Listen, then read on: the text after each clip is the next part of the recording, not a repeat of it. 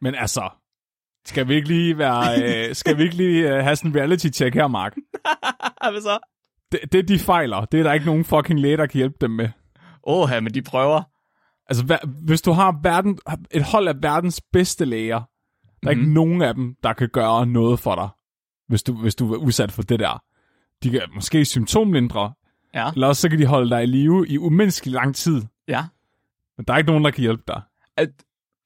De kom til en læge, og den læge, han sagde til dem, hvis nu I smører noget zink på kroppen, og så tager I hjem og sover, så har I det sgu nok meget bedre i morgen. Åh, kæft, han kunne lige så godt have sagt, I skal bare drikke noget sake. Og spise masser af wasabi. Og så skal I ligge stille og hvile jer. Vi bringer en advarsel. Den følgende podcast handler om vanvittig videnskab. Al forskningen, der præsenteres, er 100% ægte og udført af professionelle. Mark og Flemming står ikke til ansvar for eventuelle misforståelser, men minder jer om, at de altid har ret. Husk at være dumme.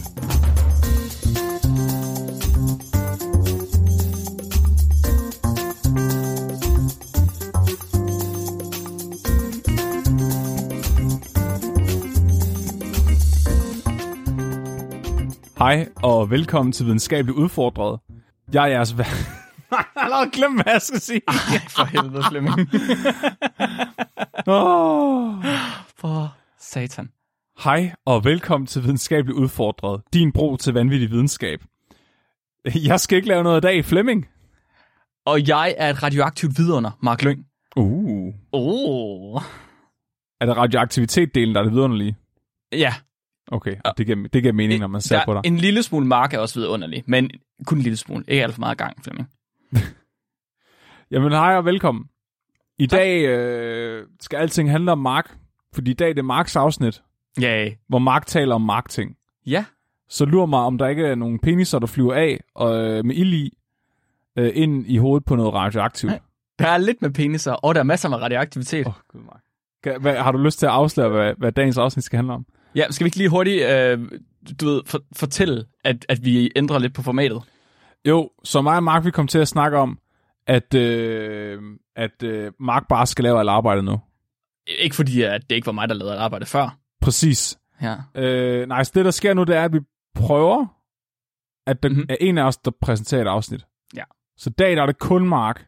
Yes. Og så fyrer jeg lort af for at forstyrre Mark, og så i næste uge, så er det kun mig. Ja. Så det vil sige, at hver andet afsnit for nu af kommer til at handle om høns. Ja, altså vi prøver det lige 2 gange, og så ser vi, hvordan det lykkes. Det er fordi, at vi synes måske, at vi har haft en tendens til at lave rigtig lange afsnit, fordi at vi gerne vil have mere kød på vores historier i virkeligheden. Mm. Og det har været svært at få mere kød på, og så samtidig holde dem nede på den der halve time, som vi egentlig gerne vil have det til at starte med. Og for at vi ikke koger over, mens vi optager, så prøver vi simpelthen at gøre sådan, at vi har en enkelt historie i gangen, og så ser hvordan det lige lykkes i de næste 2 afsnit. Og hvis det fungerer pissegodt, så kan det være, at vi fortsætter med det. Og hvis det er mega kedeligt det sidste kvarter, så kan det være, at vi går tilbage til vores gamle format. Det var klogt sagt, Mark. Right? Jeg er en klog person. Kan vi høre om tissemænd, der flyver af nu? Ja, oha. Så jeg skal snakke om i dag fortsættelsen på historien om USA's Atomic Energy Commission. I kan måske huske, hvordan at USA de valgte at fodre børn med radioaktive cornflakes. Hvordan de stak gravide kvinder med radioaktivitet lige direkte ind i armen. Altså, de var ikke færdige med at lege på det her tidspunkt. Der var mere at lave efter det her. Så i dag, der skal vi høre om, hvorfor Svampebobs hjemsted det er opkaldt efter Bikiniøerne, og hvorfor det betyder, at folk de tror, at Svampebob er et radioaktivt misfoster. Det kan man jo se.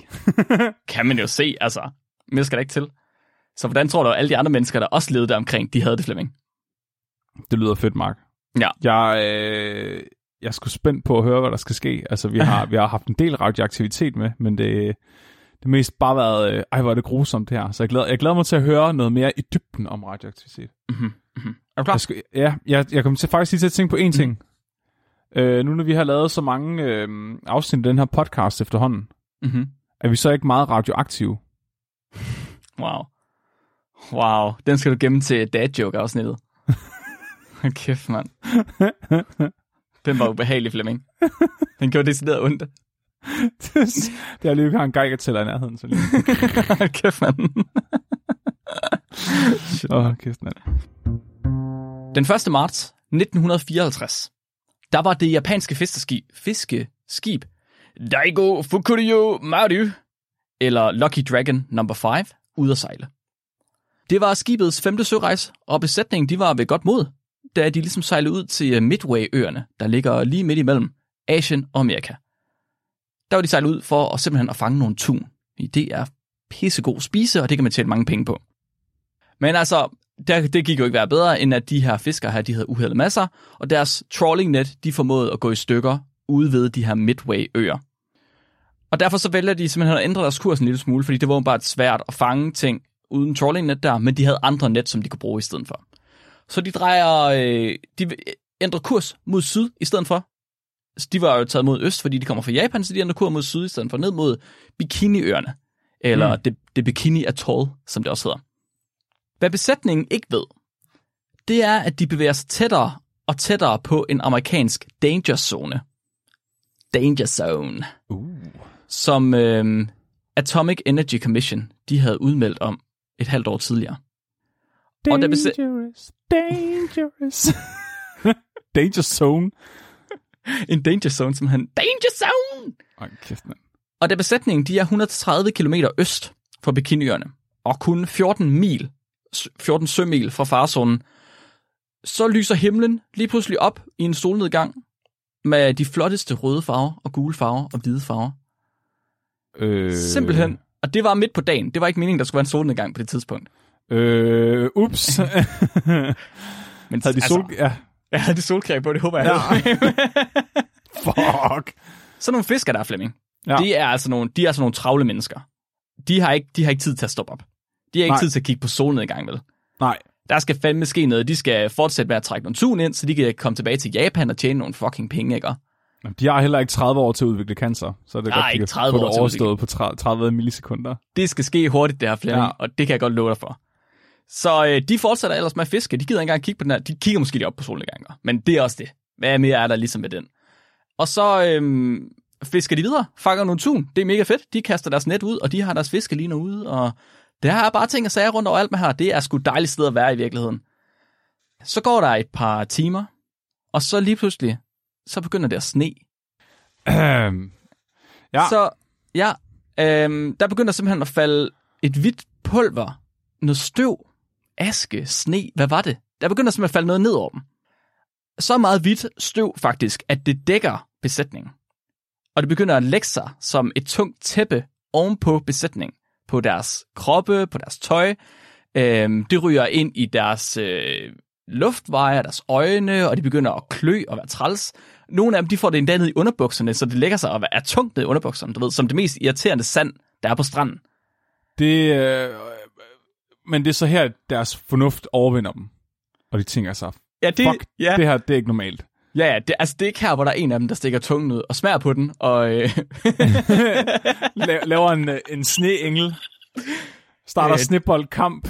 Ja, der er en af dem, der stikker tungen ud, der smager på det. Nej. Og han beskriver det her hvide pulver her som pulversne. Altså, det virker ligesom sne, men det var grynet, men uden smag. Det smagte ikke noget. Ja, så det begynder at være rimelig træls det her. Det er noget irriterende sand, eller noget irriterende støv det her. Det sætter sig i deres øjne og i deres næse og alt muligt mærkeligt. Og nogle af fiskerne, de er sådan lidt, okay, what? Hvad er det her for noget? Vi må hellere lige prøve at tage noget af det mad i vores poser og tasker. Vi kan få det med hjem, ikke? Så de prøver at skovle det op i deres tasker for at gemme på det. Men så, du har ret, Flemming. De er ligesom klar over nu. Nu er det nok på tider til hjem. Ja. Det er sgu ikke sjovt at stå i den her støvstorm lige pludselig. Problemet er bare, at de har jo kastet alle deres net ud. De har kastet alle deres fiskeliner ud. Og de skal altså rundt og have fat i alt det her, for de skal ligesom have deres fisk med hjem, så de kan tjene nogle penge. For helvede. Nå, det er sådan, de virker, fiskenet. Ja, det er sådan, fiskenet, de virker. Ja. Det tager dem 6 timer at hive deres fiskeudstyr op af vandet. Men så efter de har fået deres fiskeudstyr op, så tager de ellers bare beeliner tilbage til Japan. Altså, det var lige kort, ret kurs tilbage mod Japan. Det skulle gå stærkt. Om aftenen, efter de begynder at sejle hjem af, der begynder besætningen at få det ringe. Og de er ret langt væk fra Japan på det tidspunkt, kan jeg fortælle dig. Altså, de er midt imellem Asien og USA på det tidspunkt. Oh shit, man. Ude i stillehed. De er bogstaveligt talt i ingenmandsland. Jeg skulle lige til at sige, at det er lidt mærkeligt, at den amerikanske her prøvespringer noget i nærheden af japanske fiskere, men det er så fordi, Det er meget store fisk, de er ude at fiske efter. Det er meget ja, lige præcis. Det er meget nemmere at fange de fisk på dybhav. Ja. Så der er langt tilbage til Japan for de her fiskere her. Men alligevel så er de selvfølgelig tilbage til Japan. Det er ligesom det eneste, de ved, hvordan de skal gøre. Og de begynder at få det ringe om aftenen. Og de tænker nok selv, at det var asken, der gav dem, der gjorde, at de fik det ringe, fordi de havde ikke haft det ringe dagen før jo. Så de giver simpelthen asken navnet Shinohai, som betyder dødsaske. Hvad var deres symptomer, Mark? De begyndte at opleve hovedpine, de begyndte at få kvalme, de begyndte at blive svimle, og så begyndte de ellers bare at få diarré. Så der sad 23 fiskere ud over reglingen og sked alt, hvad de kunne, mens de sad med hovedpine og kvalme. Ej. Og bare forsøgte at komme tilbage til Japan. Var deres afføring sådan selvlysende grøn? Måske, Flemming, måske. Kom der sådan en svampehovedformet sky ud af numsen på dem? Der kom bare gul svamp ud af røven på dem, der begyndte at sige... Deres øjne, de bliver røde, de begynder at klø, og så er det ligesom om, der kommer noget pus ud af øjnene, der også altså klør sådan ekstra meget, sådan slimlag. Nærmest som om de har øjenbetændelse også. På det her tidspunkt, efter de har fundet ud af, at det hedder dødsaske, så skiller de sig af med al asken. De er sådan lidt, okay, det her aske, vi har i vores tasker og poser, det gider jeg kraftigt ikke have med, at det skal ud over reglingen. Gider ikke have det lort med hjem. Bortset fra en af dem. En af dem, han har en lille pung, som han har rundt om halsen normalt. Og i den lille pung, der skovler han en lille smule af asken op i, fordi han vil gerne gemme på den, så han kan få den analyseret, når han kommer tilbage. Mm-hmm. For at de kan finde ud af, hvad fanden er det her dødsaske for noget. Den her lille pung her, den tager han selvfølgelig, og så gemmer han den inde i køjerummet, hvor han hænger det op på køjsengen, hvor den er i nærheden af alle mændene, mens de sover. Ups. Inklusiv det, de har i underbukserne. Inklusiv det, de har i underbukserne. Og bag forhuden. Mellem ballerne. På tredje dagen, der begynder de at udvikle nogle små væskefyldte blærer på kroppen, der hvor asken den har rørt dem. Og deres ansigter begynder at blive mørkere. Det her bare ouchie the movie. Der er faktisk lavet en film om det, ja. Nej. Jo, det kan man godt læse. Der er også en bog om det, hvis man vil, fra en af besætningsmedlemmerne selv. Nå, han nåede alligevel at skrive en bog? Der var en, der nåede at skrive en bog, ja. Okay. En uge inden i hjemrejsen, der begynder deres hår at falde ud. Selvfølgelig. Ja. Den 11. marts, 10 dage efter, at sneen her den er faldet, der skulle skibet egentlig have været i land, men de så sejlede desværre ind i noget oprørt hav med nogle store bølger, og det gjorde, at de måtte udskyde landgangen til den 14. marts. Endelig når de til Japan. Og i Japan kan de behandles og tilses af en rigtig læge. Men altså, skal vi ikke lige have sådan en reality-check her, Mark? Hvad så? Det de fejler, det er der ikke nogen fucking læge, der kan hjælpe dem med. Åh, men de prøver. Altså, hvis du har et hold af verdens bedste læger, der er ikke nogen af dem, der kan gøre noget for dig, hvis du er udsat for det der. De kan måske symptomlindre, ja. Eller også så kan de holde dig i live i umenneskelig lang tid. Ja. Men der er ikke nogen, der kan hjælpe dig. De kom til en læge, og den læge, han sagde til dem, hvis nu I spørger noget sent på kroppen, og så tager I hjem og sover, så har I det sgu nok meget bedre i morgen. Hold kæft, han kunne lige så godt have sagt, I skal bare drikke noget sake. Og spise masser af wasabi. Og så skal I ligge stille og hviligere. Så Flemming har gættet, hvad det er for noget, men altså, nu, lad os lige prøve at finde ud af, hvad er det for noget? Hvad er det her hvide sne for noget? Hvorfor var den her dødsaske egentlig så farlig? Det er ret tydeligt, at Flemming allerede ved, hvad det er. Så pungen med aske, den havde heldigvis ikke været for ingenting, fordi at da de ligesom kom tilbage til Japan, der blev den sendt ind til Tokyo Universitet, hvor der så var nogle kemikere, der undersøgte, hvad asken den indeholdte. Og i asken, der finder de strontium 90, cesium 137, selenium 141 og uranium 237. I asken? I asken. Det var simpelthen pulveriseret koral og sand, fyldt med radioaktivt nedfald. What? Asken selv var simpelthen pulveriseret koral, pulveriseret sand, der var nedfaldet, og så var radioaktivt. Så du fortæller mig, at den her ting, der er sket... har været så stor og så voldsom, at ting fra fucking havbunden er flået op i og blevet til aske og røget ned igen. Ja, og det er så det, der er røget ned, som de her mennesker, de så har fået på deres kroppe. Det er fucking havbunden, der er blevet pulveriseret. Ja, det er fucking havbunden, der er blevet pulveriseret. Og de er så langt ude på havet, at de er mellem Japan og USA. Oh yes, lige præcis. Ej, hvor er det ulækkert. Ja, så Faktisk så kunne de finde ud af på Tokyo Universitet, at asken her, den kom ikke bare fra, altså det var ikke bare hvilket som helst radioaktivt nedfald, det kom decideret fra en brintbombe, kunne de regne tilbage ved at kigge på de her isotoper her. Altså det var en atomprøvesprængning. Det var det nemlig. Og Tokyo Universitet, de melder ligesom det her ud til offentligheden. Og gæt hvem, der er mega chokeret over det her. Over at de kan melde ud, at det er en brintbombe. Rusland. Nej, USA, de sidder også lidt, hvor, hvad er satan? Hvad sker der her? De er jo ikke overrasket over, at der er sprunget en brintbombe. Det er de jo fuldstændig klar over. Det ved de jo godt, det er jo dem, der har gjort det. Ja. De er overrasket over, fordi de har brugt sindssygt fucking mange penge på at holde lortet hemmeligt. Så hvad fanden sker der for, at Japan lige pludselig ved, at der er sprunget en brintbombe derude? Det var ikke meningen. Det var der ikke noget, der skulle vide. Ups. Hvad fuck? Det er også som om, de har sådan lidt dårlige forhold til Japan og atombomber. Det er måske lidt anspændt forhold, de har der. Ja. Det var i 54, det her. Det var 9 år efter. Det er sådan ligesom, hvis du har virkelig haft et nasty breakup. Du bare aldrig nogensinde vil se personen igen, og så kommer du lige ved et uheld til at sende et dick pic. Lige præcis. Det er præcis det samme. Det her, det er dick picket over alle dick pics. Altså, det er...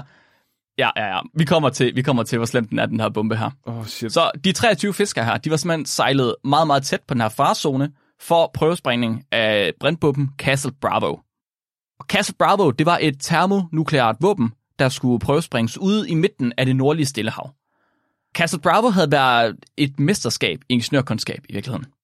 Det var bygget i 3 forskellige dele, altså 3 forskellige indkapslinger, var der lavet til den her bombe her, hvor de havde brugt kryogent deuterium, altså tungt brint, som de havde frosset ned til temperaturer, der var tæt på det absolutte nulpunkt. Og så havde de brugt lithium som brændstoffer. Og med deuterium og lithium var det simpelthen meningen, at det her det skulle være USA's kraftigste atomvåben nogensinde, som de havde forsøgt at springe i luften. Det er fandme nederen lige sådan at komme til at kravle lidt for tæt på det. Det er lidt nederen, men altså, de var jo faktisk ikke for tæt på. De var jo 14 sømil væk fra farezonen, right? Så de var jo ikke for tæt på. Problemet var bare, at de her amerikanere, der havde lavet den her bombe her, de havde regnet forkert. Så de havde lavet USA's mest kraftige atomvåben. Det var bare 3 gange så kraftigt, som de havde regnet med. Shit. Så de troede, at de havde lavet en bombe på 5 megaton, sorry. Men de havde virkelig lavet en på 15 megaton. Prøv lige at forestille dig, hvordan det er at være fisk i det område der. Ja, det kommer vi også ind på. Det var sådan, passer dig selv, ikke? Hygger dig. Okay, fint, det er hav det her, det har det altid været. Jeg er en fisk, jeg forstår ikke noget, så forsvinder alt vandet bare. Altså, havbunden forsvinder. Så er du bare sådan, sådan fløjet op i atmosfæren. Ej, hvor er det sindssygt. Jeg tror, at de fleste fisk, de bare blev pulveriseret, altså instantant, hvis de var i nærheden af den her bombe der. Kæmpe radius, hvor de må være døde og trykket også. Fuldstændig. Jeg tror, det er fuldstændig vanvittigt, hvordan de er gået til af det. Altså, jeg har godt set videoer, hvor folk dynamitfisker. Altså, hvor de smider dynamit ned i en sø, og så dør alle fiskene af trykbølgen og flyder til overfladen. Ja. Prøv lige at forestille dig, hvordan havoverfladen har set ud de minutter efter sprængningen. Hvor mange fisk, der bare har flyttet op til overfladen. Ja, en god pointe, det havde jeg faktisk ikke tænkt over, men ja, helt sikkert. Kæft, mand. Der var mågefest. Kan vide, hvorfor at de der fiskere ikke havde oplevet det. Det var måske for langt væk. Altså, fiskerne havde ikke selv mærket trykbølgen, så det går ud fra, at fiskene heller ikke havde, selvom det var nede i vandet. Ej, jeg tænker, trykbølgen, den må være... At den bliver vel reduceret ret meget hurtigere. Ja, det gør den selvfølgelig nok, desværre. Ja. Det har du nok ret i. Huh. Nå, om ikke andet. Den her bombe her, den var på 15 megaton. Det betyder, at den var cirka 1000 gange kraftigere end de 2 bomber over Hiroshima og Nagasaki. Fuck af. Og da de sprængte den, der tog det 1 sekund fra, at de sprængte den. Og så var bomben blevet til en ildkugle på 7,2 kilometer i diameter. Nej. 1 sekund. Hvorfor tænker man, det er en god idé at prøve at sprænge sådan noget? Det er så fucking sindssygt. Men også fordi, at de har regnet 3 folk forkert. Hvor er der mange ting, der går galt på den, altså 3-faktor forkert regning. Hvor er det sindssygt, mand. Den her ildkugle her, på 7,2 km her, den kunne ses 400 km fra sprængningsstedet. Den lavede et krater nede i havet, der var 2 km i diameter og 76 meter dybt. Hvor er det sindssygt. 76 meter dybt, det æder fuck med dybt. 2 kilometer diameter af det her krater. Det er så mega stort. Skyen, den lavede, efter 1 minut, der var skyen 14 kilometer høj. Efter 10 minutter, Flemming, der var skyen 40 kilometer høj og 100 kilometer i diameter. Ej, hvor er det sindssygt, at ødelæggelse på den skala egentlig har fundet sted. Det er så vanvittigt. Altså, jeg tænker jo altid på Tjernobyl og Hiroshima, som er sådan de værste ting, der er foregået. Og selvfølgelig også, fordi der har været mennesker i nærheden. Klart. Men altså, bare at destruktion på den skala har foregået. Altså, sådan, yeah. man ved jo, at det potentielt kan ske, men at man har gjort det kommer faktisk bag på mig. Det er også sindssygt, at USA, de ligesom har tænkt, nå, men det gør vi det bare, så holder vi det hemmeligt. Det er der ingen, der opdager. At det er fucking vanvittigt, hvordan de overhovedet kan have i tanken om, at de kan holde det hemmeligt. Altså, du kan ikke sprænge så stor en... Altså, selvom der har været 5 megaton, du kan ikke sprænge så stor en bombe, uden der er nogen, der opdager det. Hvad fanden tænker de? Det er også bare... Altså, jeg tænker bare... Altså, nu ved jeg godt, der er ikke nogen, der bor ude i havet. Men al den radioaktivitet, altså, den ender jo et eller andet sted. Nu siger du, at der ikke er nogen, der bor ude i havet, Flemming. Ja. Ude i Stillehavet, der ligger der en del øer. Åh, nej. Der ligger rigtig mange øgrupper i virkeligheden. Så Bikiniøerne er ikke beboet. Men, hvad var det? Omkring 400 km fra Bikiniøerne eller sådan noget, tror jeg. Der ligger der en øgruppe, der hedder Marshalløerne. Mhm. Og du ved, bomben her, den var 3 gange for stor. Der var ændret vejrforhold på sprængningsdagen. Så det betød, at alt det her radioaktive nedfald, det fløj alle mulige steder rundt, hvor det ikke skulle. Uh-oh. Og det kontaminerede 18.000 kvadratkilometer omkring sig. Så landjord? Ja. Nej, bare et areal på 18.000 kvadratkilometer. Okay. Altså, det er 4200 gange 4200 kilometer i en firkant. Hvor er det vanvittigt. Ja. Og det ramte jo blandt andet vores japanske fiskere, men det ramte altså også alle de øer, der var rundt om sprængningsområdet. Og på Marshalløerne, der boede den lokale, og de lokale på Marshalløerne, de fandt sig selv dækket i hvidt sne midt på dagen ved ækvator. USA... De blev alle sammen superhelte, Mark. Ja, de blev alle sammen superhelte, det var det, der skete. Og så levede de lykkeligt til deres dages ende. Ja, det er derfor, jeg har taget den her historie med. Det er, fordi jeg skal fortælle dig om, hvordan at alle de levede lykkeligt til deres dages ende. Det er det, jeg gør. Det er det, jeg gør for den podcast her. Ja. USA og AEC, altså Atomic Energy Commission, de kan godt se, det er sgu ikke alt for heldigt, det her. De tænker, vi må sgu nok hellere lige få sendt noget lægehjælp afsted. Tror jeg ikke.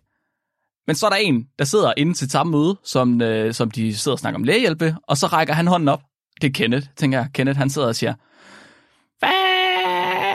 Skulle vi ikke også få noget forskning ud af det her? Nej.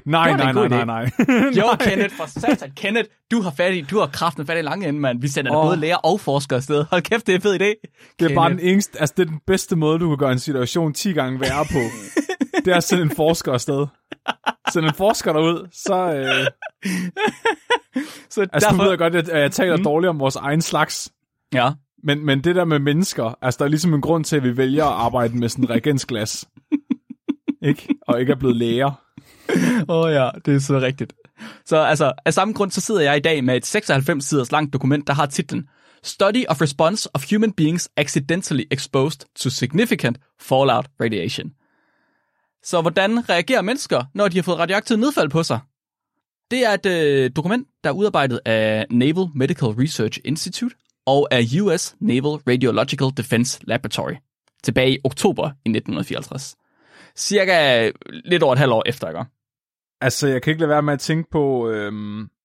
Så du siger, at de videnskabsfolk, der lavede bomben, kom til at regne forkert med en faktor 3. Ja. Og nu... led den regnefejl til en hel masse forskning. Ja. Altså, det er sådan lidt... Hvis hunden stjæler på bordet, ikke? Så lader du den ikke spise pølsen. Så tager du pølsen fra den igen. Fordi ellers så lærer du den, at den får noget ud af at stjæle på bordet. Forstår du, hvad jeg vil hen med det her? Jeg tror godt, jeg forstår, hvad du mener. Så du mener, at hvis man lader USA atomspringe et sted, hvor de ikke skal atomspringe, og så bagefter lader man forske på det, de har atomspringt, så fortsætter USA med atomspringe. Og lader deres regnefejl lede til forskning. Så, fordi ellers så kommer der lige pludselig mange flere regnefejl, hister her. Det er faktisk sjovt, du siger det, Flemming, fordi der har været ualmindeligt meget spekulation i, om det her det var en konspiration. Altså, der har været så mange, der har tænkt, at det var med vilje, at de gjorde det her. Det er efterhånden debunket, at det ikke var med vilje. Altså, det er ikke noget, de har gjort med vilje, det her. Det er ikke fordi, at de med vilje har prøvesprængt og godt vidst, at det var farligere, end det var, fordi at de gerne ville se, hvad der skete med folk. Nej. Fordi de har i virkeligheden ikke rigtig vidst, hvor langt det radioaktive nedfald, det kom ud. Mm. Rundt omkring. Det fandt de så ud. Det har de noget rigtig gode data på nu. Og det har de noget rigtig gode data på nu. Ja. Og deres forskning, der er kommet ud af det, er i virkeligheden heller ikke sindssygt interessant, men jeg ved ikke, om det er et argument for, at de ikke har at de kan gøre det med vilje. Sådan synes jeg tit, det er med radioaktiv forskning. Altså, ja. Det er sådan, det er tit, resultaterne er de samme, ikke? Det er sådan, fuck, cancer, fuck. Ja. Ja. Det er rigtigt, det er resultaterne. Fuck. Men jeg tror simpelthen, at det her dokument, jeg har fat i her, det har været hemmeligt engang. Fordi når jeg kigger ned ad det, så er det som om, at altså på hver eneste side, der er der mindst 2 stempler, hvor der står declassified. Mm-hmm. Som jeg går ud fra, at de har sat, fordi at de engang har stået classified. Ja. Så jeg tror simpelthen, at det er et hemmeligt dokument, som de så har gjort uhemmeligt på et tidspunkt, bare for at vise, at de var altså ikke i ond tro. Det var okay. Men der var simpelthen et hold forskere, der blev sat til at starte det, der hed Project 4.1. Jeg ved ikke, hvad Project 4 er, men det her, det var Project 4.1, hvor deres mål, det var 1. At evaluere alvorligheden af strålesyge hos mennesker, der er blevet udsat for radioaktivt nedfald. 2. At behandle disse individer medicinsk. Og 3. At udføre et videnskabeligt studie om strålesyge i mennesket. Læg lige mærke til, at der var 2 punkter om, hvorvidt de kunne drive videnskab på mennesker, og 1 punkt om, hvorvidt de kunne behandle de her mennesker. det er det, der sker, når du sender forskere et sted hen. Ja, præcis. Og prioriteten af at behandle menneskerne, den lå vist ikke helt i toppen. Din data bliver også dårligere, hvis du behandler dem. Det er rigtigt, Flemming. Man skal bare se, hvad der sker. Så har du ikke din kontrol, jo. True. I alt så blev 267 mennesker udsat for nedfald på de her øer. Og heriblandt der var der 28 amerikanere, som var udstationeret på øerne. Alle de her personer, de blev prompte evakueret fra øerne. Og de blev dekontamineret, altså renset simpelthen, fordi at både deres tøj og hår, det var fyldt med radioaktive isotoper. De blev lige spulet og barberet. Fuldstændig.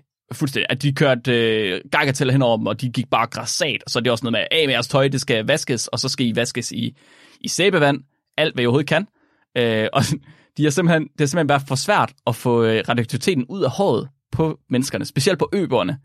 Fordi de havde en tendens til at bruge kokosolie som, altså, til deres hår. Mm-hmm. Som en form for, hvad kalder man det, voks eller gelé eller sådan noget.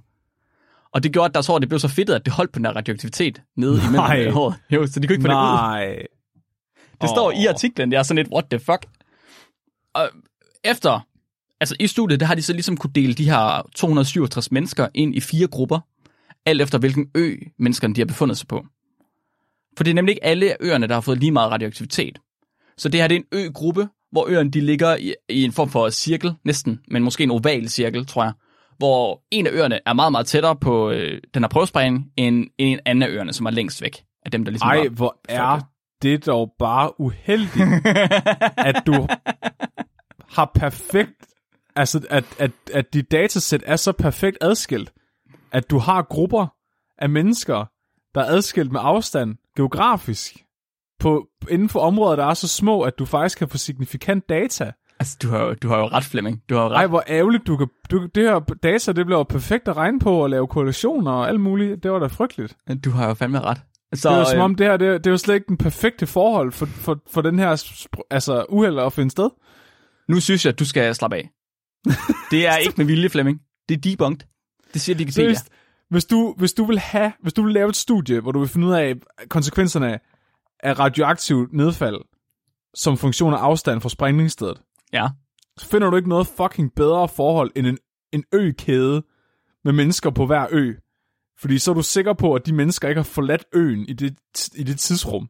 Ja, du har fuldstændig ret. Du har... Altså, det ville jo nærmest... Altså, de kunne lige så godt bare have lavet en hel masse indhegninger og bare stillet dem ind i dem i stedet for. Ja. Det var basically det, de havde. Hvem er det, der har bevist, at det her ikke var med vilje? Den amerikanske regering, eller hvad? Sikkert. Hold kæft, mand.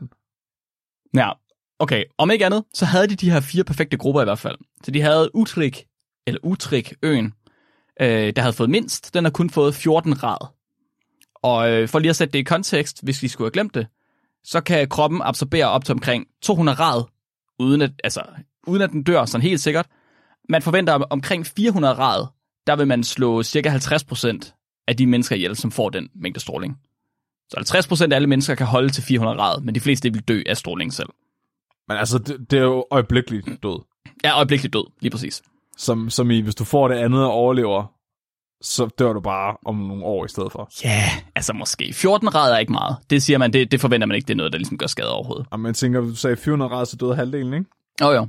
Øjeblikkeligt. Ja. Hvis du får 400 rad og overlever, så dør du altså også inden for 10 år af cancer eller et eller andet. Ja, altså, det gør man måske. Det kommer man måske til at se. Men altså 14 rad igen. I hvert fald i det her studie har det ikke meget. Fordi den næste gruppe havde fået 69 rad. Den næste havde fået 78. Nej. Og den sidste gruppe havde fået 175 rad. Så det var øerne. Altså trip-tram træsko. Lige præcis. Fuck. Så Rongelap, som var den sidste ø her, de mennesker, der har været på den her ø her, de har sgu nok ikke haft det specielt fedt. Så de dør måske ikke, der er strålesyge. Men altså, okay, vi kommer til, hvad der sker med Flemming. Du har ligesom selv nævnt det. Når man bliver udsat for så meget radioaktivitet over tid, som man gør, så har man det ikke specielt fedt bagefter. Men først og fremmest, hvem var de her mennesker så? Hvad var det for nogle mennesker, der var der? Er det alle sammen raske, unge mænd, som du ved, kan holde til noget? Der er en lille beskrivelse af 19 individer, som havde lav koncentration af røde blodlegemer. Der har de simpelthen beskrevet specifikt, hvad er det for nogle mennesker? Mm-hmm. Og i de her 19 individer, der var 9 ud af 19 børn fra 1 til 5 år. Nej. 4 af individerne var ældre over 70.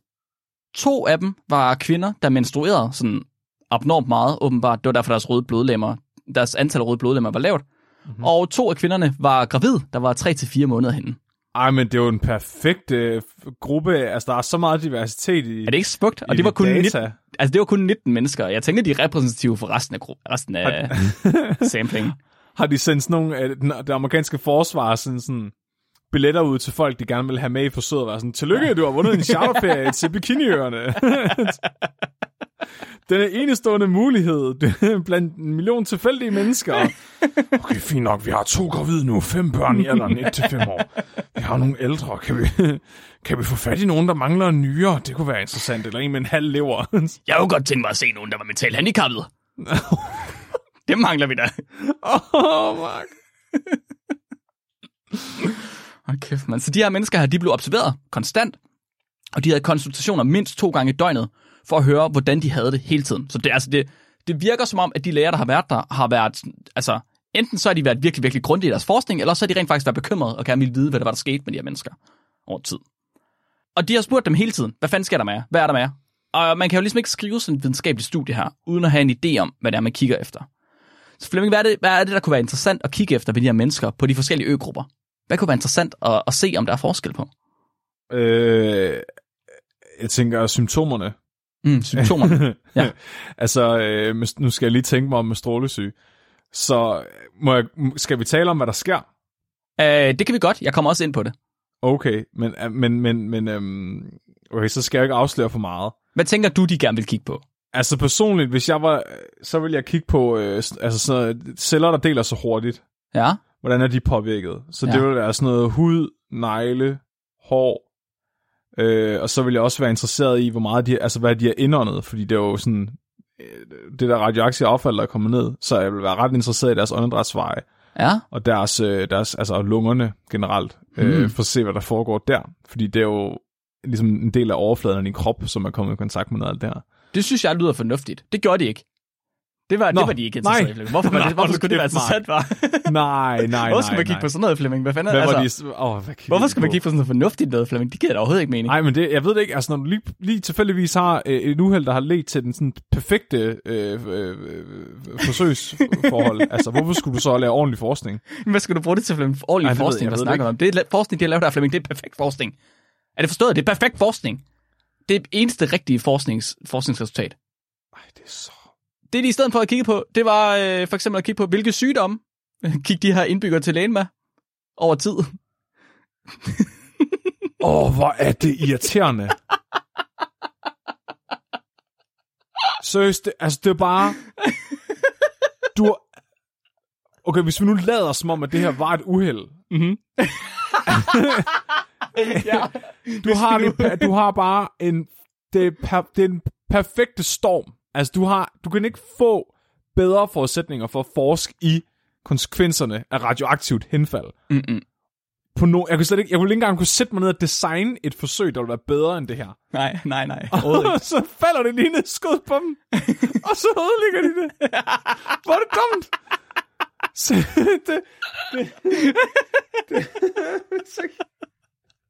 det er mega fedt. Det er ligesom, hvis man spiller... Altså, hvis nogen spiller et eller andet computerspil, og de sådan logger ind en gang, og så får de bare det der sindssygt sjældne drop. Ja. Det der våben, der er fem personer i hele spillet, der har, så sådan logger de ind den ene gang, får det våben, og sådan, nej, jeg gider faktisk ikke spille, mand. Jeg kan slet ikke. Jeg tror aldrig, jeg har hørt det være så bitter før, Flemming. Men jeg kan ikke. Det er virkelig fedt. Oh, så det de gjorde, Flemming, deres allerførste resultater, de har med, det er en tabel over de sygdomme, som de indfødte, de gik til lægen med i de næste 6 måneder. Mens de var indlagt? Nej, fordi de kom tilbage til øerne. Det har jeg selvfølgelig ikke fortalt nu. De kommer tilbage til øerne igen på et tidspunkt, hvilket vi også skal snakke om, hvorfor det er problematisk. Så de har lavet en tabel over, hvilke sygdomme, der blev observeret på øerne med mest stråling, og så på en af dem i midten, faktisk. Dem har de kigget på, og så har de kigget på dem med mindst stråling. Og 47 ud af 64, Flemming, på den mest radioaktive ø, de havde infektioner i de øvre luftveje. Det giver mening. Det er 73% af alle de pårørte på den mest radioaktive ø. De havde infektioner i luftvejene. De øvre luftveje. Ja. Derudover så fandt de inflammation af mavetarmsystemet, men ellers så fandt de ikke rigtig nogen sygdomme, de var interesseret i. Der var nogen, der havde... Interesseret i? Ja, du ved, det var et enkelt tilfælde af noget. Der var ikke rigtig noget interessant, vel? Der var en, der havde gangrene. Hvad er det? Infektion i benet, tror jeg. Ja. Underlige ting, som du ved, der opstår hister her en gang imellem. På den midterste ø, der fandt de ikke nogen sygdomme overhovedet nærmest. Der var alle helt raske, hvilket var super mærkeligt. Men der var heller ikke så mange mennesker på den ø, så det kan være jo derfor. Det kigger forskerne på, ikke? Og så ser de 47 ud af 64, der har luftvejsproblemer. Ja, det er sgu nok ingenting. Det tænker jeg. Det har nok ikke noget med radioaktiviteten at gøre. Det tror jeg sgu ikke. Hold nu kæft. Det er nok bare fordi, at vi har spurgt alle på den radioaktive ø, om de har problemer med luftvejene. Det må sgu være derfor. Altså, sagde du ikke, det her, der var 51? Jo, 54. Så er du langt, men Mark, det burde man vide på det tidspunkt. Jamen, det tænkte de. Jamen, de havde spurgt alle på øen. Altså, lægerne havde været over at spørge dem, hey, har du problemer med luftvejene? Og så havde de jo nok svaret ja. Og altså, så er der jo bias i det, Flemming. Og det havde de jo ikke gjort på den ø, hvor der ikke rigtig var nogen, hvor der ikke rigtig havde været noget radioaktivitet. Det er jo nok derfor. Og de havde også problemer med mavetarmsystemet. Der var nogle af dem, der havde dårlig mave og havde diarré og sådan noget. Det er sgu nok bare fordi, at de her øboer her, de ikke kan finde ud af at bruge køleskab. Så det du siger til mig, det er, mm-hmm. at de datapunkter, de vælger mm-hmm. at indsamle, mm-hmm. altså de vælger at indsamle data på, hvad for nogle sygdomme de har. Mm-hmm. Det er så dårligt og så biased sat op, at når de så endda får de resultater, de selv vil have, tænker de, det her det er dårligt. Jeg ved ikke, om det er fordi, at USA de gerne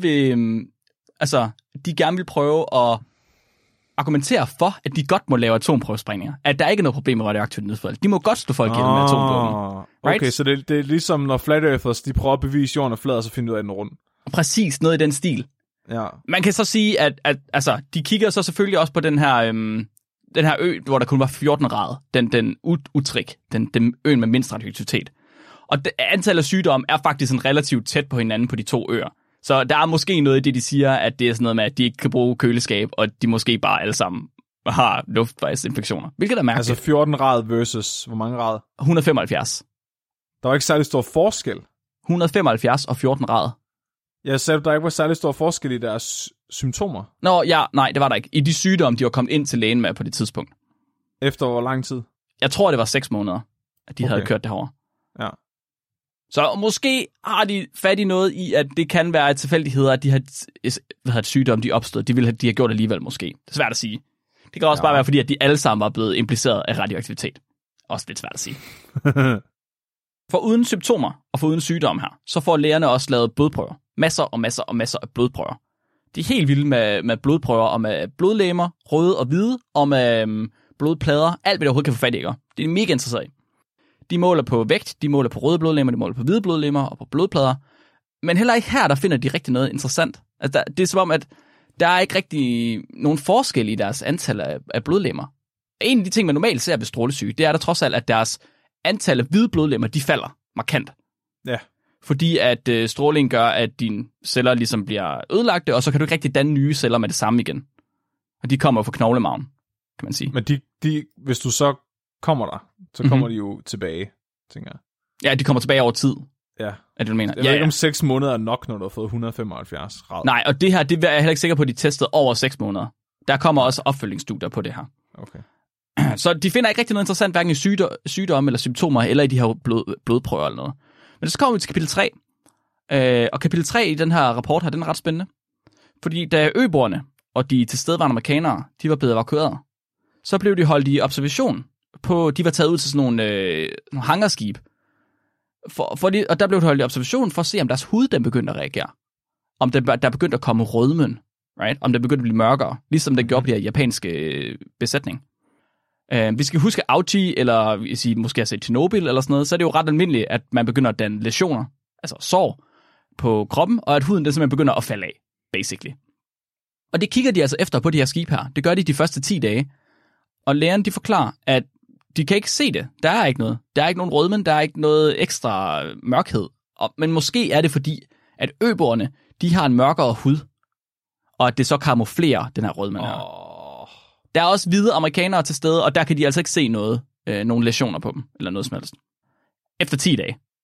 Efter 12 dage, så begynder de alle sammen, og så begynder huden at falde af. Shit, mand, så starter mennesker. Det bare. Ja, lige præcis. Så 12-15 dage tager det for dem, der havde fået mest stråling, og så begynder hår og hud ligesom at falde af i hovedbunden. Så falder det af på nakken, det falder af på hænderne, på fødderne, så armene, så benene, og til sidst så falder det af på skridtet. Flemming. Nej. Falder huden af i skridtet. Jeg sagde jo, vi kom ind på tidsmand. Min dillerhud. 16 børn fra 0 til 15 år oplevede alle at miste håret. Deres negle, de begyndte at blive blå og brune, og huden, der begyndte at falde af på alle de her steder her. Værst, Flemming, det var aller værst for de små børn, de helt små børn, 0 til 5 år. 38% af dem, de mistede huden i skridtet. Og altså ikke bare sådan, at du ved, det bliver sådan lidt rødt og sådan noget. Vi snakker om mister huden som i Auchi. Kan vi begynde at komme ind på, hvad der sker på molekylært niveau her? Fordi det er virkelig svært for mig ikke at gå i dybden med det. Du må gerne. Kør. Okay, så jeg kan ikke lade være. Så det, der sker med strålesyge, det er, at radioaktiviteten ødelægger dit DNA. Mm-hmm. Og dit DNA er, altså du har, alle dine celler indeholder DNA. Og det er det samme DNA, de alle sammen har. Og det DNA, det bliver ligesom brugt til at lave nye celler, fordi det er opskriften på cellen. Så hvis du ødelægger DNA'et i dine celler, så kan dine celler ikke formere sig. Så det vil sige, når dit hår gror, så er der celler, der deler sig. Når din hud gror, så er det celler, der deler sig. Når alting fornyer sig, så er det celler, der deler sig. Det er derfor, at du i starten ikke kan mærke noget og ikke oplever noget, fordi du har de celler, du skal bruge i din krop.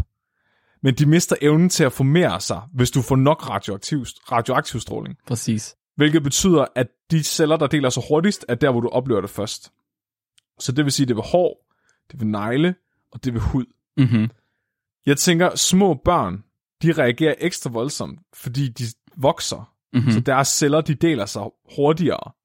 Så det bliver hurtigere et problem for dem, deres DNA er blevet ødelagt. Oh yes. Fordi de skal rimelig meget bruge det til at blive store børn. Oh yes. Knoglemarven er også et godt eksempel, og immuncellerne, fordi det er også noget, der deler sig hurtigere end resten. Yep.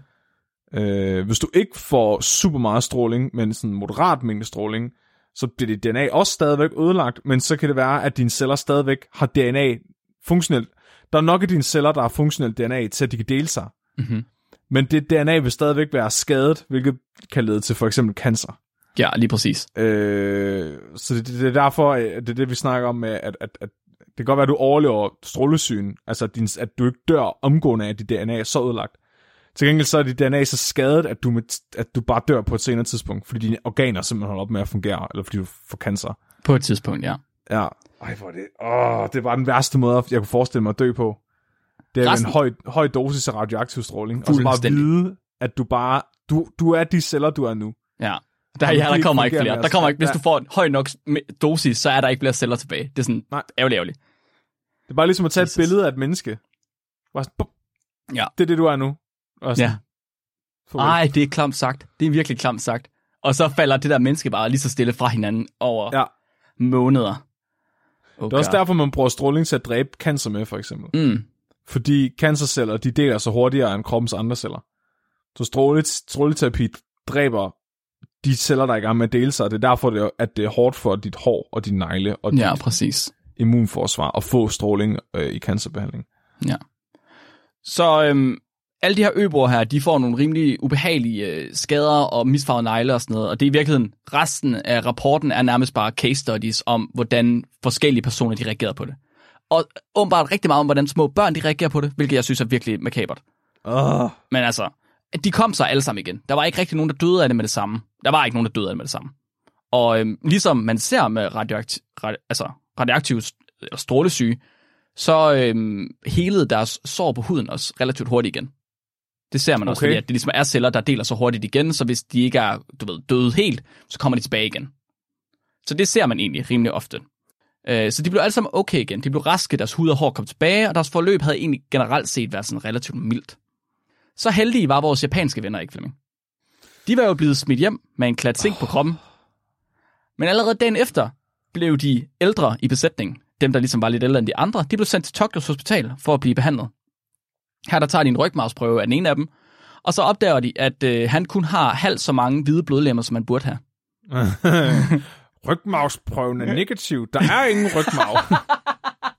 Hvor er den henne?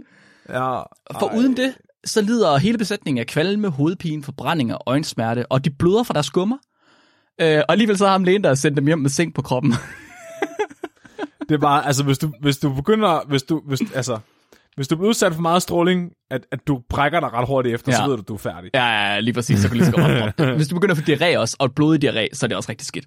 Ja, så ved du, så er det sgu bedre at ordne det selv, end at lade strålingen gøre det. Oh yes.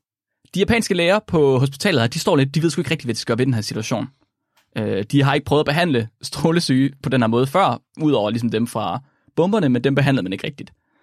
Så det de gør, det er, at de skriver et brev til den amerikanske regering, hvor de så spørger dem, om ikke please, de kan fortælle dem, hvad fanden de har haft gang i, og hvordan man kan kurere folk for det.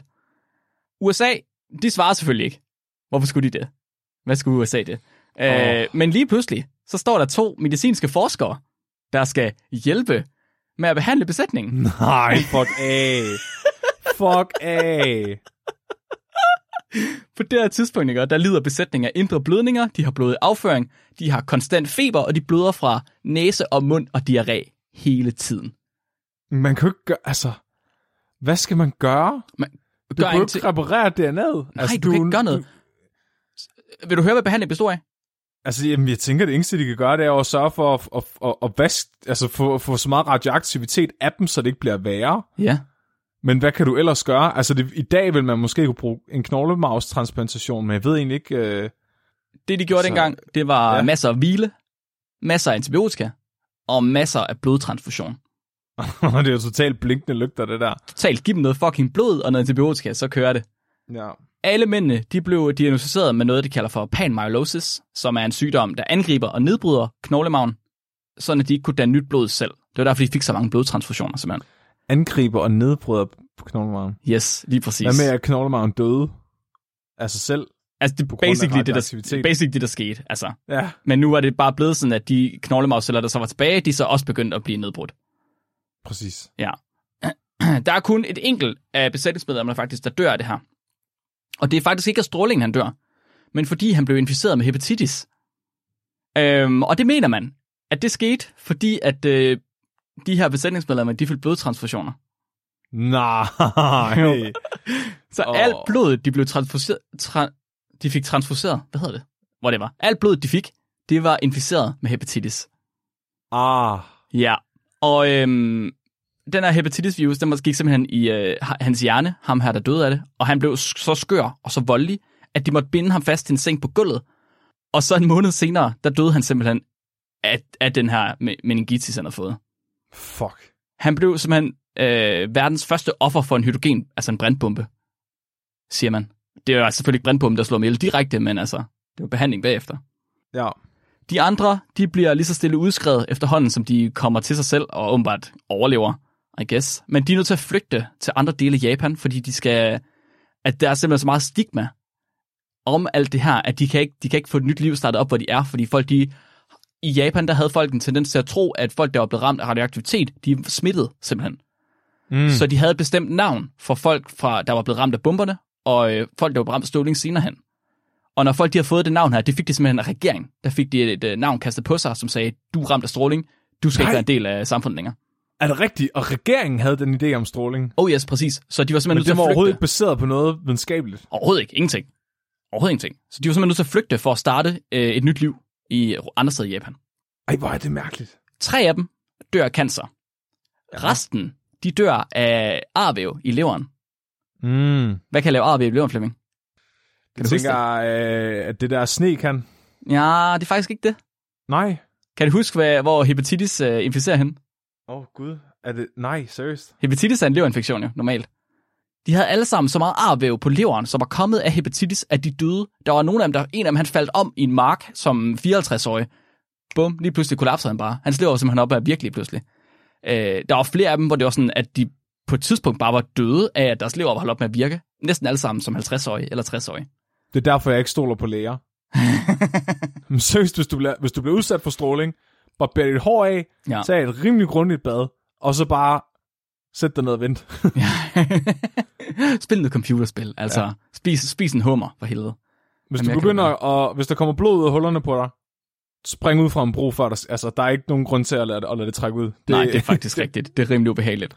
Hvis I ikke tror på mig, så hører jeg afsnit om Auchi. Det... Ja. Øboerne på Marshalløerne, de blev ført tilbage til deres øer efter et par uger. Og de lever på deres øer i mange, mange år bagefter. Alle patienterne, de kom ind til årlige undersøgelser, og det gjorde simpelthen, at man i 2010 kunne udgive et opsamlingsstudie, hvor nogle forskere, de har kigget på alle de her lægebesøg, og så havde set de længerevarende effekter af nedfaldet. Altså, så man kunne undersøge dem, baseret på lægebesøgene. Og generelt, så havde det været svært at finde et mønster i sundhedsproblemerne. I hvert fald de første 10 år. Fordi altså, man kunne se, at der var flere aborter, der var flere dødsfødsler, og det var der de første 5 år efter sprængningen. Men de næste 5 år efter det igen, der røg det tilbage på normalen. Men det er ikke også noget med, at hvis du har altså, radioaktive isotoper i kroppen, at de så går til fosteret? Det er bestemt en mulighed, Flemming. Det mener jeg, at man så et tilfælde af Tjernobyl, at der var en gravid kvinde, der havde besøgt sin mand, og der havde fosteret faktisk absorberet al den radioaktive stråling. Man kunne i hvert fald se, artiklen skriver, at efterhånden som årtierne går, så bliver det tydeligt, at strålingen ligesom har længerevarende effekter, fordi at børnene begynder at dø af skjoldbruskkirtelcancer, eller skjoldbruskkirtelcancer. Ja. Og hvis du kan huske vores afsnit om skjoldbruskkirtlen, kæft, vi har mange gode referencer i det er virkelig godt. Kan du huske, hvad der kommer i skjoldbruskkirtlen? Nej, det kan jeg ikke. Det er jod, simpelthen. Og nå, jamen, det vidste jeg. Jeg vidste jo godt, man skulle have jod, for at den ikke blev kæmpe stor. Præcis, men man tager faktisk også jodtabletter, når der er stråling. Det er også det, man sagde i Tjernobyl. Der tager du jodtabletter for at undgå at blive bombarderet i skjoldbruskkirtlen med radioaktivt jod, simpelthen. Aha. Så der kommer radioaktivt jod i deres skjoldbruskkirtel.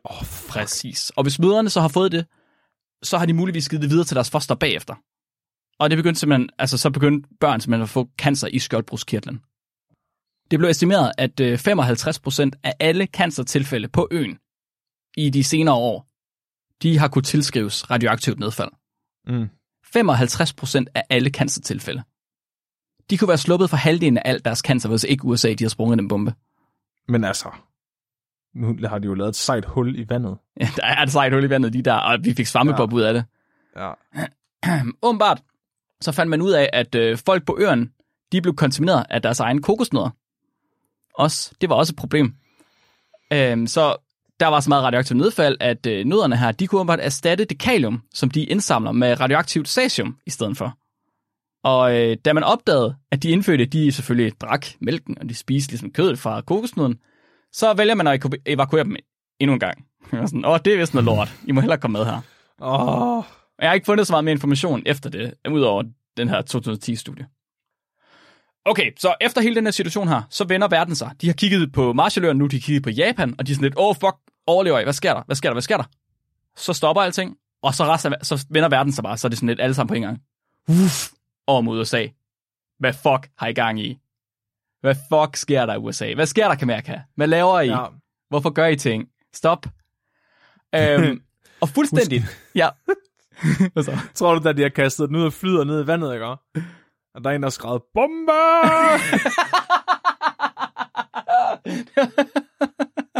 Det er verdens dårligste joke lige, når man kan se resten af verden, er bare sådan, oh shit. Ja. Oh fuck. Men altså, fuldstændig on par med 50'erne i USA, Flemming, så benægter USA jo alting. Alt vil du komme til. Der var der måske sprunget en bombe derude, midt i ingenting, ikke? Men den har altså ikke gjort noget. Og det var i hvert fald ikke USA's skyld, hvis den havde. Det kan jeg godt fortælle dig. Det var faktisk en fuser. Ja, det gjorde slet ikke noget. Altså, du kan godt glemme det. Der var ingenting ude. Nej. Det var faktisk bare noget fyrværkeri, vi har fyret af. Ja. Det var faktisk bare, fordi der var sådan en fisk, der slog en meget stor prut. Så ikke den der flotte solnedgang, der kom. Kan I ikke lige sætte pris på den i det mindste? Det var faktisk en UFO, der gjorde det. Eller nej, det var en vejrballon. Så der er nogen, der er ude at spørge USA, om ikke de kan få nogle informationer på sammensætning af bomben. Men det nægter de. Det vil de ikke give. Fordi at de skal ikke risikere, at sovjetterne de finder ud af, hvordan de har lavet den bombe her, og lige pludselig regner tilbage. Det skal de ikke have. Chefen for AC, Atomic Energy Commission, Louis Strauss, han går offentligt ud, og så siger han, det var i hvert fald ikke vores skyld. Det var i hvert fald ikke os. Og kan I så komme af mit græsplæne? Jeg gider ikke have jer. Det var ikke os, der gjorde det. Han hypotiserede, at de japanske fiskeres forbrændinger og skader, de slet ikke kunne komme fra radioaktivt nedfald. Det kan slet ikke være stråling, det der. Det giver ikke mening. Sådan noget kan stråling ikke lave. Det er bare sådan nogle fucking hypokondere. Nej, ved du, hvad han sagde, det var? De piver bare. Skal du høre, hvad han sagde, det var? Nej. Han mente, at det var fordi, at det smeltede koral, det brændende koral, at det var jo lavet af kalk, og brændende kalk, det laver en basereaktion, når der kommer i kontakt med huden. Så det var i virkeligheden det brændende kalk, som var blevet dannet, fordi at koralrevne, de var blevet pulveriseret af deres bombe, som havde skadet de her fiskere her. Men det var ikke USA's skyld. De kunne ikke gøre for, der var koraller der. Det er radioaktivitet, det er faktisk slet ikke farligt. Der kunne de bare holde op med at være. Ja, det var ikke farligt. Jeg har ikke set Spider-Man og de fantastiske figurer. Ja. Og Hulk for helvede. Kalk, det er fucking farligt. Skeletter, de er lavet ud af kalk. Bare... Og skeletterne, de er altid... Prøv at tænke på Skeletor. Eller Red Skull. Det er altid de onde, for helvede. Ja. De har altid skeletter, alle de onde. Han var ren kalk og ren ondskab. Han skulle angiveligt også have taget fat i præsident Eisenhowers pressesekretær, og så har fortalt, at fiskebåden nok i virkeligheden var en sovjetisk spionbåd, og at den faktisk var med vilje var taget derud for at blive ramt af radioaktivitet. Det var bare for at pinliggøre USA. Verdens dårligste James Bond-film. Ja. Vi har en meget vigtig mission til dig, en 007. Du skal tage den her fiskekutter, og så skal du sejle ind i den her atombombe. Og det er meget vigtigt, du kigger på den, og stikker tungen ud, når der kommer radioaktivt affald ned. For fuck's sake, mand. Senere, så går USA dog til bekendtgørelse. Og de siger ligesom, at okay, vores farezone, den skulle egentlig have været udvidet, og det gør de så.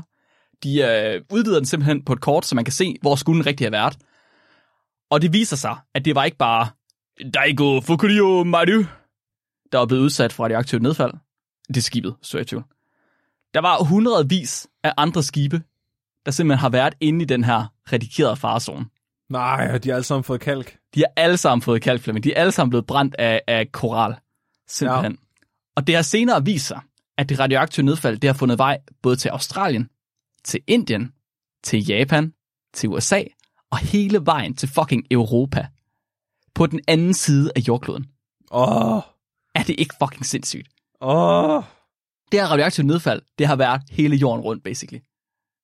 I det sydvestlige USA endda, der begynder man at advare mod at drikke lokal mælk. Man benægter stadig, men man siger også, hey, lad lige være med at drikke mælken, fordi der kan være strontium i. Det USA er så fucking nederen. Men selv det var ligesom, når man var i svømmehallen med klassen, ikke? Ja. Der var bare altid en der idiot, der skulle tisse i vandet for sjov. Jamen for helvede. Og så skulle alle sammen bare op af vandet lige pludselig. Ja. Lad nu være. Jamen det er det USA, de gør. De kan ikke andet end at skide i vandet. Der ligger bare sådan en stor lort lige midt i Bikini Atoll. Ja. Den er lige der. Men selv efter de selv havde været ude at sige, at vores mælk er også kontamineret nu, så var Louis Strauss ude at benægte. Og han var ude at sige, at tunen omkring det område her, den var slet ikke noget problem at spise. Kan du huske, vi snakkede om den der tun, der lå i overfladen, Flemming? Ja. Der var radioaktiv, højst sandsynligt. Den var slet ikke noget problem at spise. Det kan man da bare. Det kan man da sagtens æde. Og det var selvom, at man havde taget geigertæller med ombord på fiskebåden, efter at den ligesom var kommet i land. Havde kørt det hen over alting, og sådan lidt, okay, vi skal ikke være her, vi skal af, lige med sammen. Her skal vi ikke være. Men så var han sådan, mælk, det er farligt. Ja, lige præcis. Skeletter, de lader kalk, og de bliver stærkere, hvis man drikker mælk. Præcis. Og så mælk er fuld af kalk, og det er farligt. Det er rigtigt, Flemming, det er rigtigt. Nej. FDA, det amerikanske fødevareassociation, whatever, de gik selv ud og lagde restriktioner på, at man ikke måtte importere tun ind i USA længere. Men de benægtede samtidig, stadig. Det var ikke farligt. Præcis, de benægtede stadig. De skulle bare ikke selv have det. For fuck's sake, mand. Til allersidst, så tænkte jeg, jeg ville sgu egentlig gerne vide, hvad fik besætningen ud af det her? Udover en tidlig død. Udover cancer og leversvigt. Ja, præcis. Og hvad fik øboerne ud af det her? 30 år senere, der etablerede USA en hjælpefond på $150 million i 80'erne altså, til sundhedshjælp og til oprydning på de her øer. Men et studie i 2016 har vist, at mængden af stråling på nogle af øerne, den er stadig dobbelt så højt som niveauet, der er der betragtes som sikkert for menneskelig beboelse. Okay. Så jeg ved ikke, hvor de der penge, de er gået til, men det er ikke gået til at rydde op i hvert fald. Ellers så er de ikke færdige nu. Mere forskning. I Japan, der påstod USA, at mængden af stråling, besætningen er optaget, den var triviel. Det var ikke rigtig noget at tænke over. Det var ikke problem med.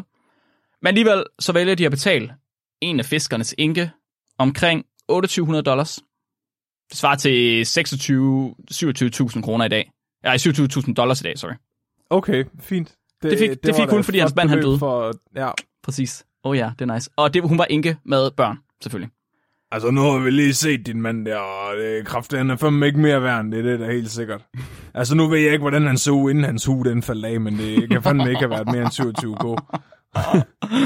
For fuck's sake. Hele situationen, den satte gang i en verdensomspændende anti-atomvåbenbevægelse. Nej. Jo, der tvang USA til at kompensere Japan med $15,3 million. Så det er ikke særlig meget. Det er ikke forfærdeligt meget, men de har trods alt fået penge ud af USA, og det var så i 80'erne, ikke? Og ud af de her 15 millioner, der fik fiskeriet 2 millioner, og de overlevende fiskere, de fik hver især $5.500. Hvilket svarer til 53.000 i dag. Bare overhovedet ikke fået noget. De har nærmest ikke fået noget. Okay. Jeg synes, det er fair nok, at man ikke kan lide atomvåben. Ja. Det er jo meget godt. Men i forlængelse af det, så kommer man jo også til at sige, at atomkraft det er dårligt. Mm-hmm. Og det er så fucking ærgerligt, altså. Ja, lige præcis. Global opvarmning havde bare slet ikke været noget problem i dag, hvis vi havde haft en atomkraft fortsat i den bane. Lige præcis. Så det er simpelthen det, der sker med folk, hvis de bliver udsat for radioaktivt nedfald. De får strålesyge. Og de får cancer senere hen i livet, og hvis ikke de gør, så gør deres børn. Og en af de få ting, der er kommet ud af det her, det er, at hvis du tager til Japan i dag, så kan du finde den her fiskebåd udstillet i sit eget museum. Den skulle ikke være radioaktiv længere. De har testet. Ja, det har de. De har testet. Hvis du har et jakkesæt af bly, så tag lige det på. Ja, det er en god idé. Da den kom i havn til at starte med, Flemming, der var de nødt til at rykke den 100 meter væk fra havnen, fordi at den var så radioaktiv, at det var sådan, okay, her skal den ikke være. Så de satte den simpelthen væk fra havnen, længere ud i vandet. Bare for at være sikker på, at den ikke gør nogen syge. Og du kan også se en statue af tun til ære for de fisk, der døde af sprængning i Japan. Nej, det elsker jeg. Ja, men der er ikke noget til at huske besætning for. Nej. Ja, der er ingenting overhovedet. Shit, mand. Det var min historie om radioaktiv nedfald på mennesker. Tak, Mark. Velbekomme. Der var kun en lille smule med tidsmænd, der kom til skade. Jeg begrænser mig, det vil jeg godt have lov til at sige. Ja, jeg gjorde mit bedste. Det er jeg imponeret over. Ja, tak. Det er sygt, at det er foregået. Vi har fået at vide inde på Discord, at der har været prøvesprængninger, der har været mere voldsomme end den her. Ja. Jeg har slet ikke lyst til at vide det. Ja, det her, det var den femte største atombombe, der er sprunget indtil nu. Nej, hold nu kæft. Jo, den allerstørste, som er Tsar-bomben, den var 50 megaton, hvis jeg kan tage helt fejl. Mm-hmm. De tre andre har været omkring 20 alle sammen, 20 eller 25. Og den her, den var 15. Der er altså en, der har været over 3 gange så kraftig som den her. Jeg vil slet ikke høre noget om, hvor mange tissemænd, der har mistet deres hud på grund af Tsar-bomben. Nej, altså, det er svært at sige. Men jeg tror, hvis nok den blev sprunget op i Sibirien. Men jeg ved ikke, om det er bedre eller værre. Nej, det sgu heller ikke. Nej. For fuck's sake, mand. Cool. Mark, det var også, ja, tænker en historie. Radioaktivitet er generelt bare super træls. Ja. Men når du bruger det til at lave strøm. Ja, kom væk fra det, hvis I kan. Eller pak det ind i noget virkelig, virkelig svært gennemtrængeligt. Atomkraft, ja tak. Atombomber, nej tak. Yes. Jeg tror, Flemming han har fat i det rigtige lige der. Make power not PP's fall off. Det skal stå på en t-shirt. Det skal være vores atomkraft, ja tak. Det var alt, hvad vi havde for i dag. Vi skal vi tage fat i et lytterspørgsmål, Mark? Du sagde, du havde et. Jeg kom bare til at tænke på tidligere i dag. Når man taler om radioaktivitet, så snakker man om, hvor meget radioaktivitet noget kan optage. Ja. Så jeg kom til at tænke på, hvor mange babyer skal der til at absorbere al radioaktiviteten fra en atombombe på størrelse med den, du snakker om i dag? Ja, det er mange. Det er rigtig, rigtig, rigtig mange. Det er sådan, man tænker ikke over. Man kan ikke tænke over, hvor kraftig en atombombe er. Det er sådan fuldstændig utænkeligt. Skal vi prøve at regne det ud? Tror du, vi kan finde tallene på det her? Ja, måske. Så den hed Castle Bravo. Den her bombe. Det er godt nok svært at finde ud af, synes jeg. Det er måske ikke noget, man har testet så meget. Måske er det også fordi, at radioaktiviteten, den kommer i virkeligheden af reaktionen. Så det er svært at regne ud, måske. Fordi man vil gerne vide, hvor mange babyer, der skulle kastes i det krater. Ja, det... Fordi et eller andet sted, så skal vi finde ud af, hvor meget energi den har smidt ud, men kun som radioaktivitet, ved. Og det er jo svært at finde ud af, fordi man kan godt finde ud af, hvor meget energi den har lavet, den eksploderet, men det er svært at finde ud af, hvor meget af den energi, der var radioaktivitet. Det kan godt være, at videnskaben ikke er nået så langt endnu, Mark. Jeg tror det ikke, men jeg tror vi ikke, vi kommer dertil. Det er jeg ked af. Har du et lytterspørgsmål? Jamen, jeg har et lytterspørgsmål, hvis det her det ikke lykkes. Det er faktisk i forlængelse af sidste uges lytterspørgsmål, som handlede om, hvor mange år der skulle gå, før man fyldte et rum med bussemænd. Hvis det var er der nogen, der har skrevet om det? Jamen, det gjorde vi faktisk på Discord, allerede da det spørgsmål blev stillet. Så hele Discord har spurgt bagefter, hvor mange bussemænd skal man så spise, før man får streptokokker i maven? Fordi at der er jo streptokokker i vores næse. Og når du spiser bussemænd, så får du vel streptokokker ind i munden. Men så var Discord sådan lidt, men bliver du så ikke syg af streptokokker? Og det gør man jo ikke, fordi der er mavesyre.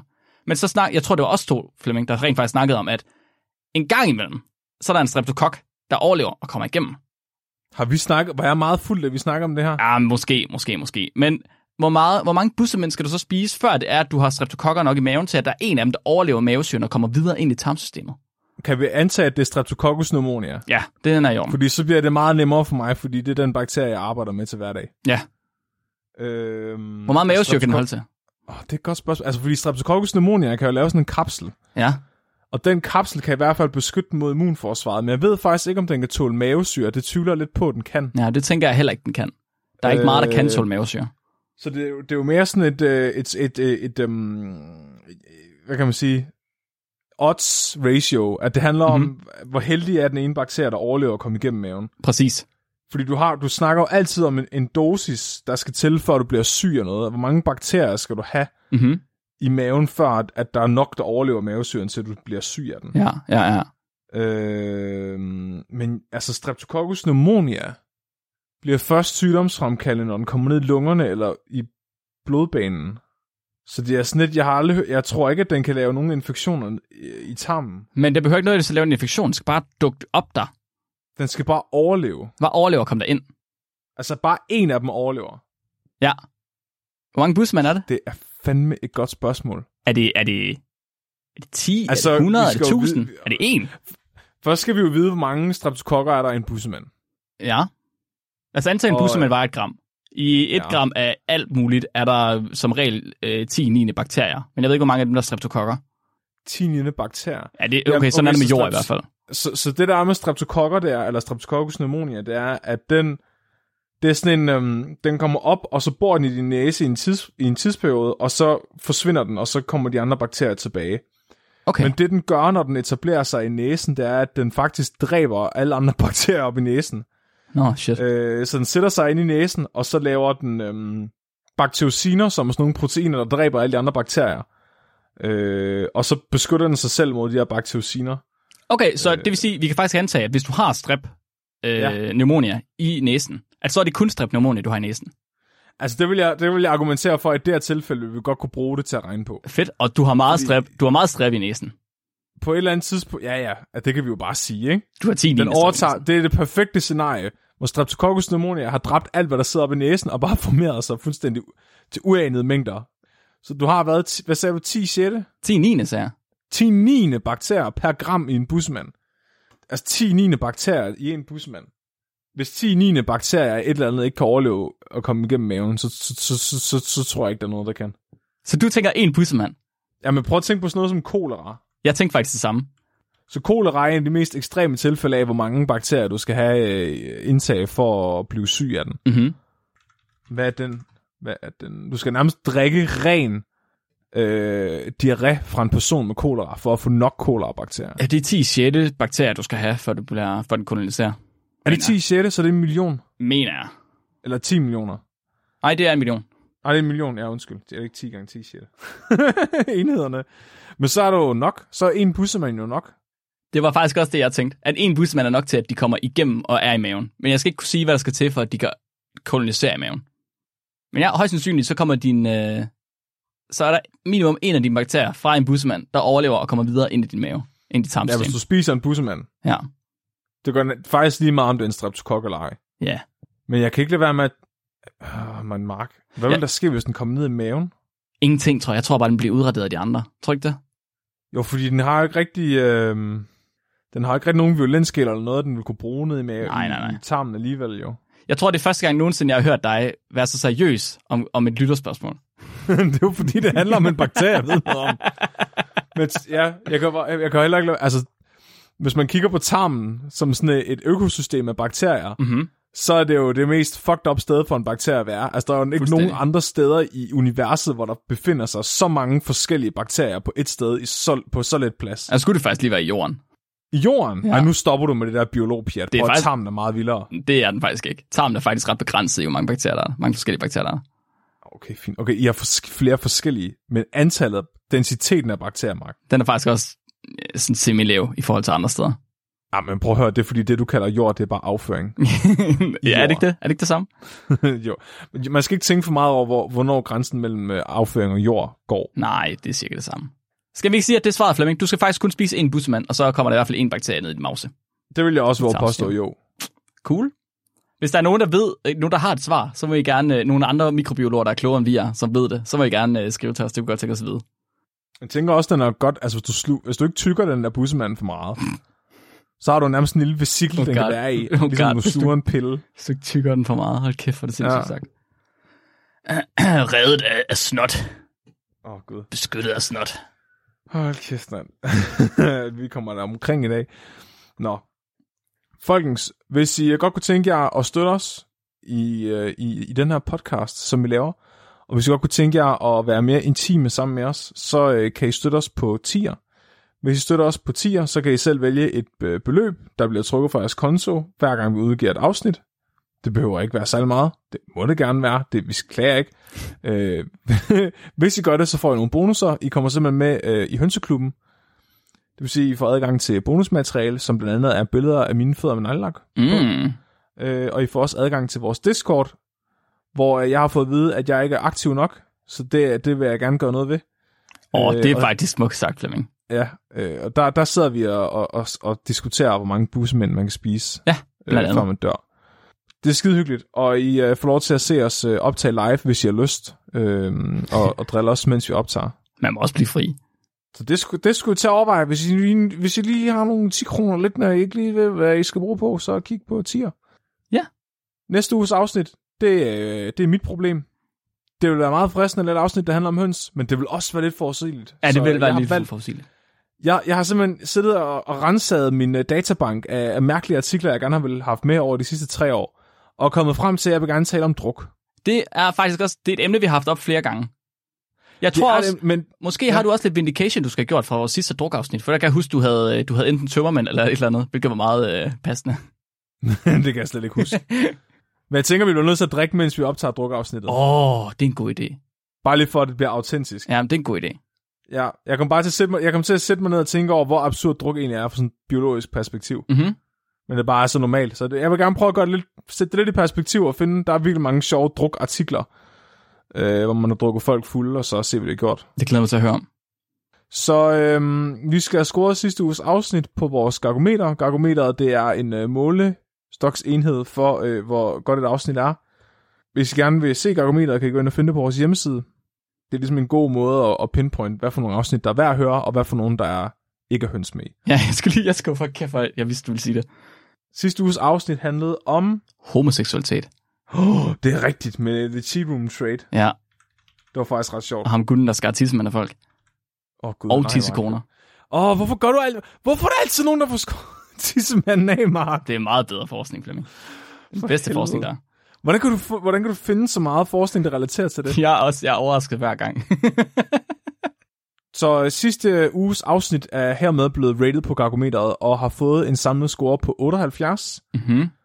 Hvilket er det samme som ligegyldigt videnskabelige gennembrud. Er det? Nej, hvor sejt. Yes, i hvert fald hvad jeg har givet den. No. Så den ligger sådan okay højt. Jeg synes faktisk, det var et virkelig, virkelig godt afsnit og meget lærerigt. Ja, enig. Og jeg ville egentlig ønske, at det havde fået en lidt højere score, men det var nok, fordi det var sociologi-studier, og så det trak lidt ned på videnskabeligheden, mest fordi vi ikke synes, sociologi er videnskab. Jeg håber ikke, at nogen sociologer hører med. Jeg prøver bare at være edgy. Undskyld, jeg synes, det er spændende, det jeg laver. Jeg vil bare gerne være sej. Mark, har du en dyrefakt til mig? Det har jeg videre. I hvert fald. Dagens dyrefakt, den er sendt ind af Maria Dein. Tusind tak, Maria. Og Maria, hun har skrevet ind, at myrers maver, de er transparente. Så hvis du fodrer myrer med farvet sukkervand, så bliver myren samme farve som sukkervandet. Fuck, det er sejt. Det er mega sejt. Så du kan have grønne og røde og blå myrer, så rende rundt. Kan du have myrekrig? Fuck ja. Mit navn, det er Flemming. Og mit navn, det er Mark.